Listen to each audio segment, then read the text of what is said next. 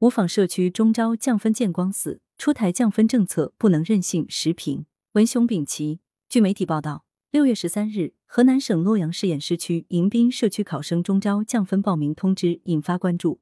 该通知称，由于迎宾社区为无纺社区，根据上级政策，今年凡户籍在迎宾社区的中招考生，第一志愿降三分录取。对此，偃师区信访局工作人员回应称。信访局当初却参与该政策制定，中招降分是一系列优惠政策中的一项，仅面向偃师区内的两所学校。该工作人员表示，舆情出现后，目前该降分政策已经暂停。可能我们当初考虑不周到，目前已经暂停了，后续处理情况会在公示。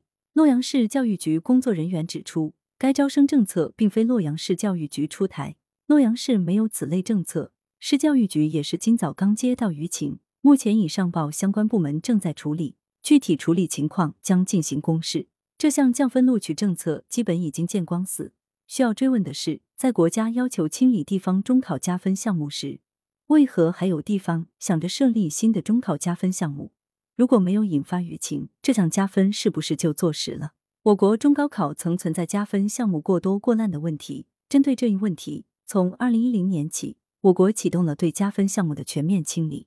二零一四年十二月，教育部等五部委印发《关于进一步减少和规范高考加分项目和分值的意见》。该意见提出，自二零一五年一月一日起，取消体育特长生加分项目，取消中学生学科奥林匹克竞赛加分项目，取消科技类竞赛加分项目，取消省级优秀学生加分项目，取消思想政治品德有突出事迹加分项目。按照这一意见。所有高考奖励性质加分都被取消，只保留有必要保留的少数照顾性质加分。二零一六年发布的教育部关于进一步推进高中阶段学校考试招生制度改革的指导意见提出，要大幅减少、严格控制加分项目，取消体育、艺术等学生加分项目，相关特征、特长和表现等计入学生综合素质评价档案。省级教育行政部门要组织对本地区加分项目和分值进行清理和规范。取消不合理的加分项目，根据国家有关规定和地方实际保留的加分项目，要严格控制加分分值，健全考生加分资格审核公示制度。但相比于对高考加分项目的清理来说，地方中考加分项目清理的还不够彻底，不少地方保留的地方中考加分项目还比较多。这与中考加分项目的形成机制有关。一些地方部门出于部门利益考量。如做好某些部门的工作或照顾某些人员，提出在中考中为某类人员加分，有的地方甚至曾提出购买房产可中考加分，导致中考加分项目有几十项之多。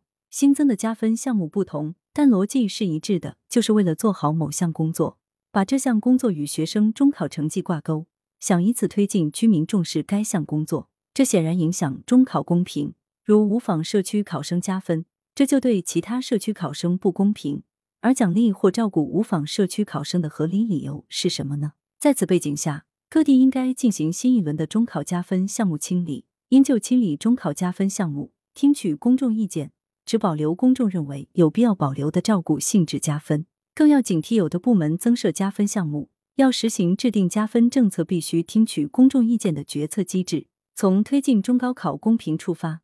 未来的照顾性质加分将会进一步减少，保留的照顾性质加分都应从补偿教育公平角度出发，即这些学生的教育环境比其他学生差，享受的教育资源薄弱，因此应给予一定照顾。除此不宜再有其他照顾性质加分，学生的特长发展和综合素质良好，也不再通加分形式加以鼓励，而是将其纳入学生综合素质评价之中。作者是知名教育学者。